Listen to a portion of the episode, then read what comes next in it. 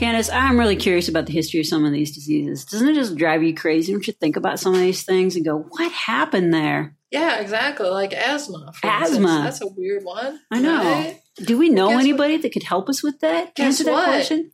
I do know someone, in fact, Well, Howie Brounstein. wow. Here. Holy moly, there you are. I hope you don't mind. I just dropped in here No. to Real Herbalism Radio.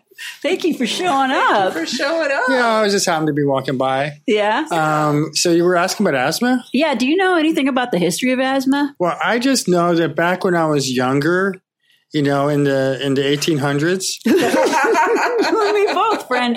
Those were some it's so good funny. days. I mean, people regularly look at me and say, "Hey, it seems like you should be living in the 60s," and it's like, yeah, 1860s. uh huh. Yeah. So Sure. the thing is, is that in the old days, back in the uh, days of uh, it, uh, back in the days 1800s, mid 1800s, and so things were different. Diseases are different, and, and a lot of the questions that people have is, well, I take these old herb books out from you know the eclectics, the, the herbal doctors of the 1800s, and sometimes it doesn't work on today's problems, right? but it worked for them hmm and they were they were real doctors. They just used Oh, yeah. herbs. They Yeah. you know they they went to med school and everything, and yet still they had you know peer reviewed journals.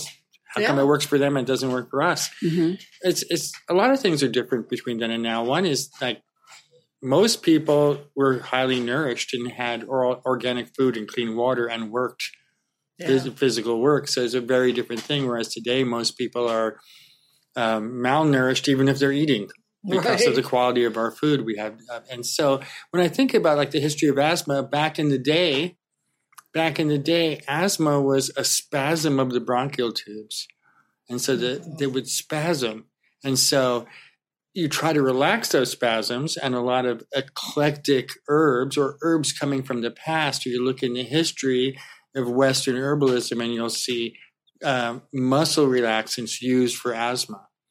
Makes and that's that's what you think about a lot of these herbs that you've probably heard about are muscle relaxants, which is which is interesting. Of course, it would work, but today it's way different.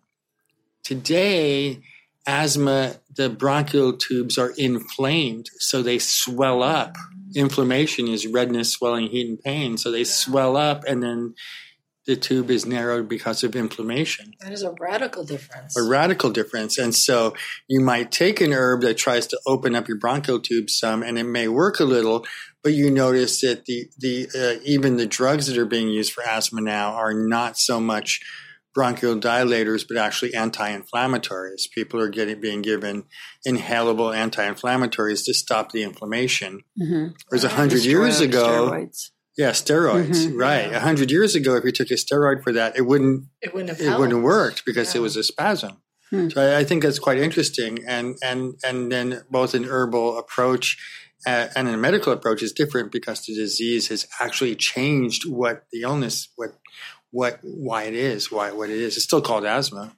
Do you think that the is that asthma was different in the country than in the city? I mean, with the Industrial Revolution, there were people that were living in these cities that they were not eating good food and they were not breathing pure air. Mhm. And I'm also thinking about you know And the coal miner, water. Who the knows what water. their water was good like. lord, yeah, So you're talking about back during the Industrial Revolution. yeah, exactly. Yeah, I, I was in Europe during that time, so I wasn't Oh, yeah. around. But I I have heard from other friends of mine that sure. that um that um that uh yeah that's a very strong possibility. I know that uh during the big um flu epidemic back then uh during the, the big- one at the turn of the century after World War One. Is that the Um, one you're thinking of? no even before in the 1800s Oh, okay. during that time there was a during the industrial revolution Mhm. right there was a, a, flu epidemic that went across the country You and it, it, it was pretty heavy, but it really hit the people in the cities way harder than the Mm-hmm. people in the, obviously, for the same reasons we're talking about here.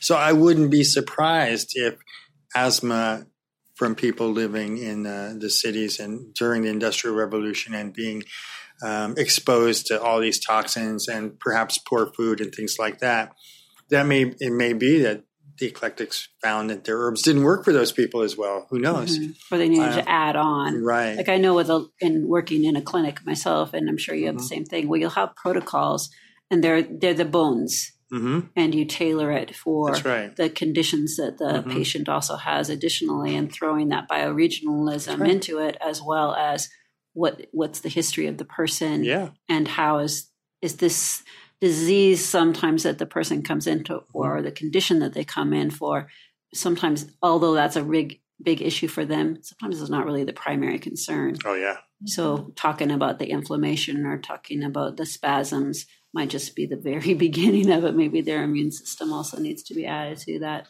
Yes. it's that whole picture thing Well, Yeah. that's it's one of the points you learn a as you're working with like chronic illness in a clinic is people come in with a complaint and you quickly after well not quickly but after taking a full intake and thinking about it and looking at the big picture you realize that the, the complaint they came in with isn't really the issue. It's, it's these underlying conditions.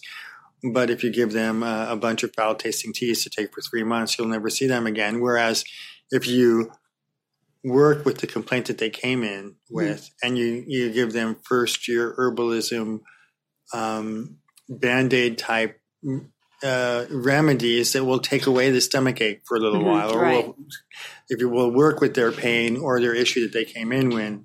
And then they feel better then they think you know what you're doing. Right. And they Well, trust you and they come back and then you can work on the underlying condition. You have to win those people over. You're empowering the patient also to take a look at their body differently that their body can be fixed. Absolutely. That's Yeah. it builds up the trust necessary. Yeah.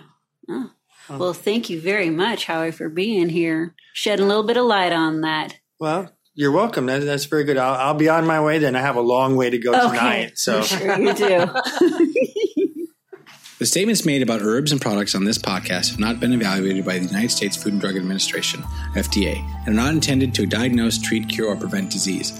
All information provided on this podcast or any affiliated websites is for informational purposes only and is not intended as a substitute for advice from your physician or other healthcare professional.